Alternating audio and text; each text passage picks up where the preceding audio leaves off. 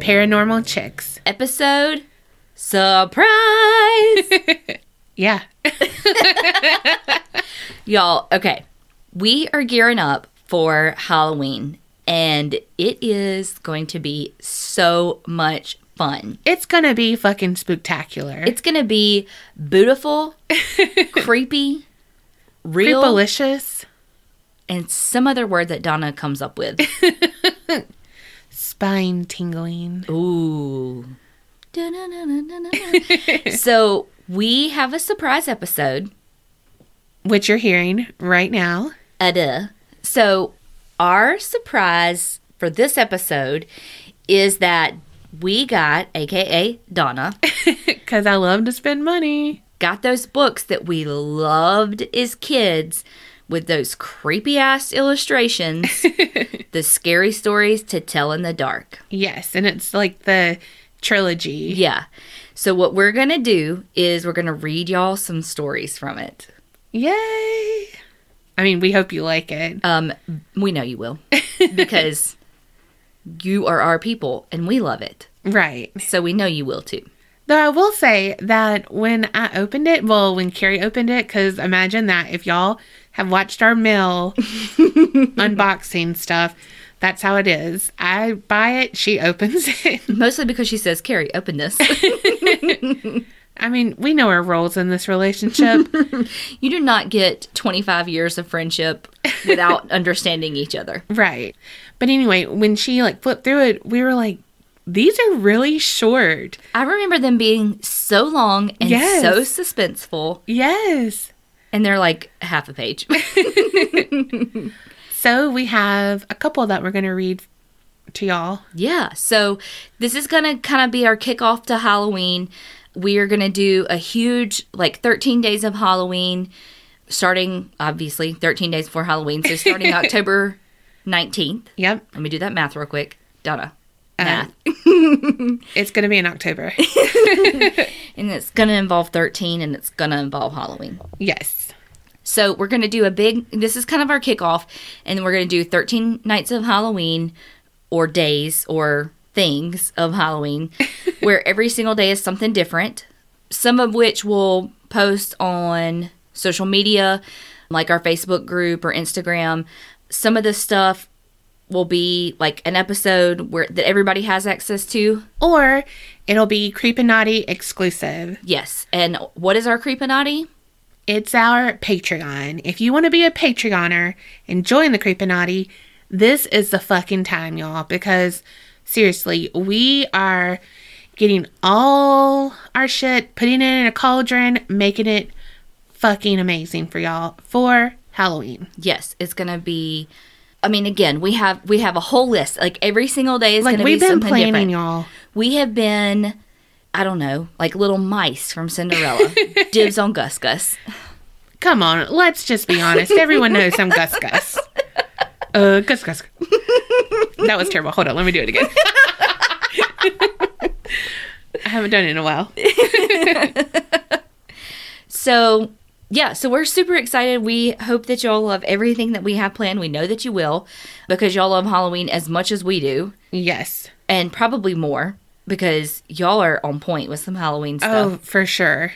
So, like we said, it'll be for everyone some days, but we will have exclusive content only for Patreon, and it's going to be for every tier of Patreon. Yes. So, if you join a dollar to $30, you're going to get the same thing, but Beautiful Creepster and Up, they'll get a little something extra. A little good, good, if you will. And it's a secret. Mm-hmm. Suspense. Or like uh, on Rocky Horror, Antissa. Patient. Except for I sucked that up. Sorry. You know, she just always has to ruin something. Had to uh premature anticipation. Ooh, it's not as messy. Mm-mm, not as sticky. Ooh. okay, okay, okay, okay. You go first. okay. So we're gonna read a couple of stories so that y'all get to hear it, and I'm so excited about this. Me too.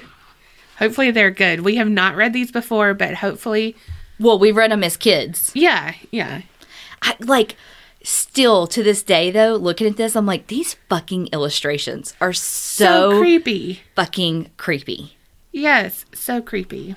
On the episodes that we read some more of these stories throughout the month, we will not be so F bomby. And so it will be kid friendly. So we know that a lot of you have kids that love Halloween as much. And so those episodes will be kid friendly. Yes, so it will be equal opportunity Fright Night. Okay, so this is from More Stories to Tell in the Dark by Alvin Schwartz. Okay, so this is called The Bed by the Window. It's page 54. The three old men shared a room at the nursing home. Their room had only one window, but for them, it was the only link to the real world. Ted Conklin, who had been there the longest, had the bed next to the window. When Ted died, the man in the next bed, George Best, took his place, and then the third man, Richard Green, took George's bed. Despite his illness, George was a cheerful man who spent his days describing the sights he could see from his bed. Pretty girls, a policeman on horseback, and a traffic jam, a pizza parlor, a fire station, and other scenes of life outside.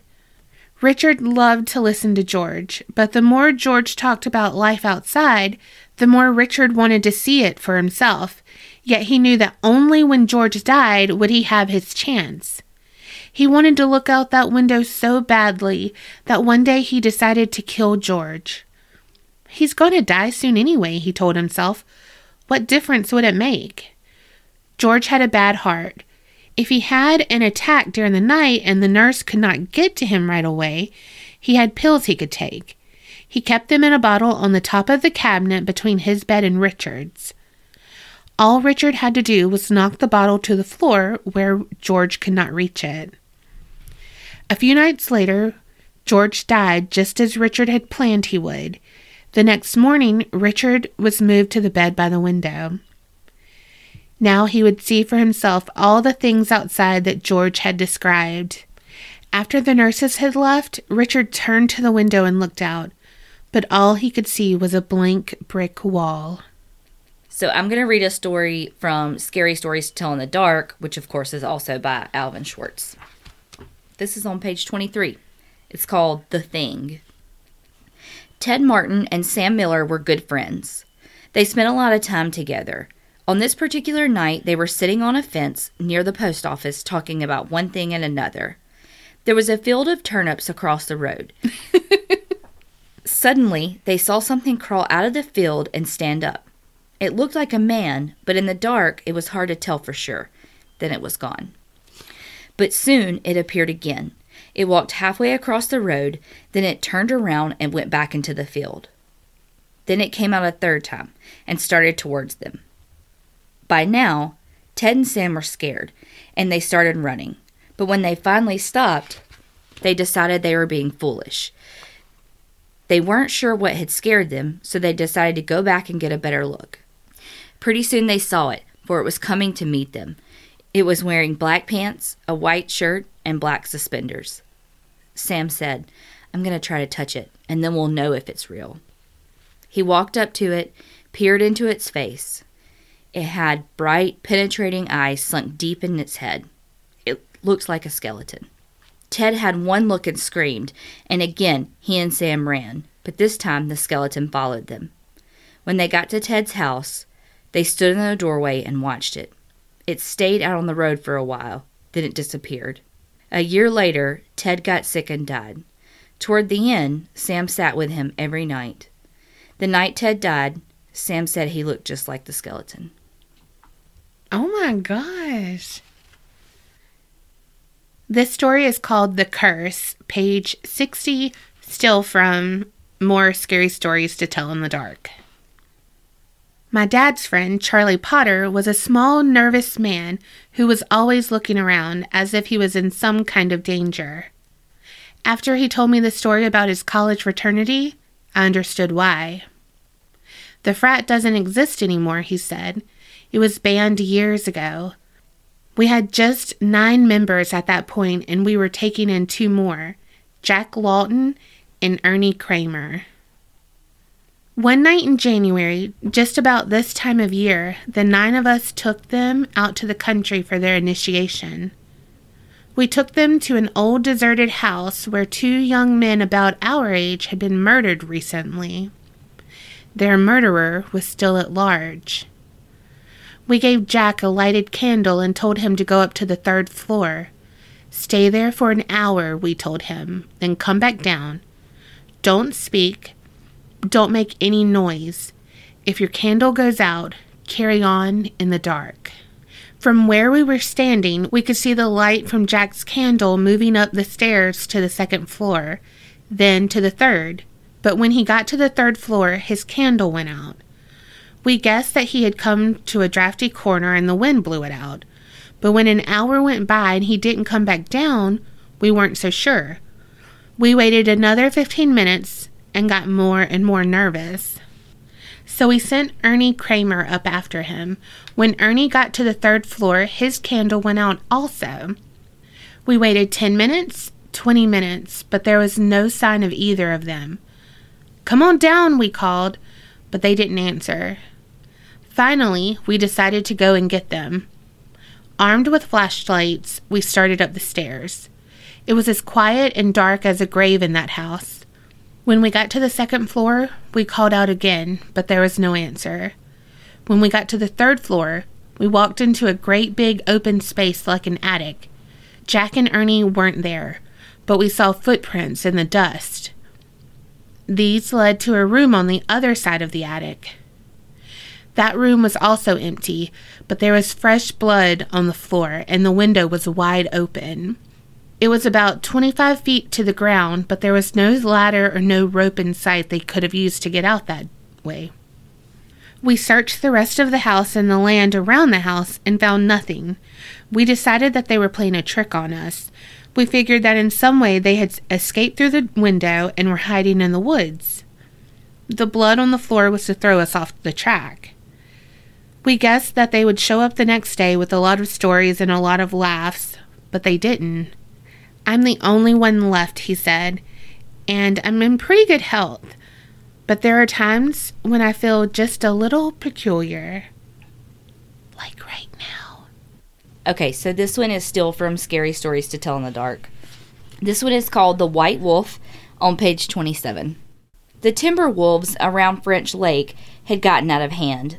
There were so many wolves, the farmers could not stop them from killing their cattle and sheep so the state put a bounty on them. It would pay a hunter $10 for every wolf pelt he turned in. A butcher in town named Bill Williams thought that was pretty good money. He stopped working as a butcher and started killing wolves. He was good at it. Every year he killed over 500 of them. That came to more than $5,000. It was quite a bit of money in those days.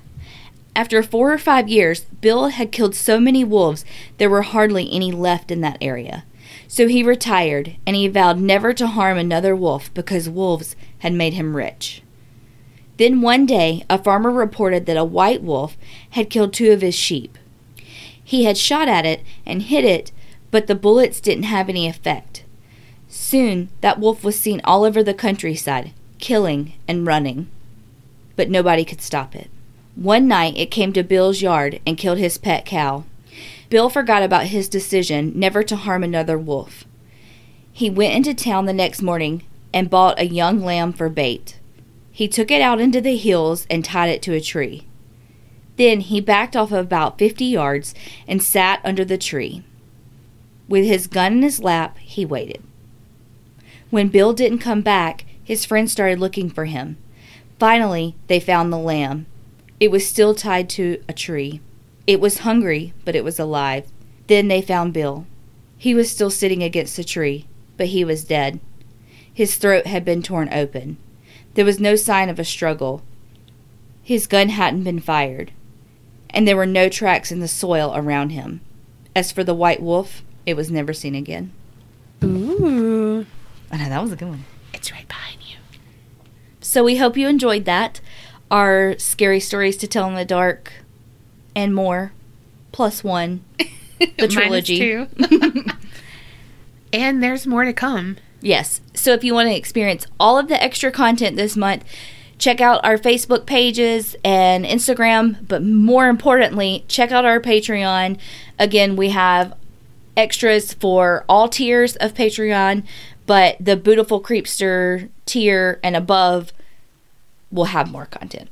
Yes. And you can get to that by patreon.com forward slash the APC podcast. Or you can check it out on our website, aparanormalchicks.com, and click Patreon.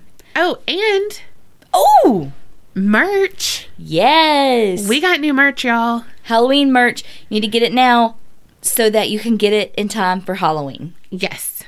So, when you go to our website, aparanormalchicks.com, and before you click on Patreon, click on merch, check that out, then head over to Patreon. And remember, Creep it real and, don't, get scared.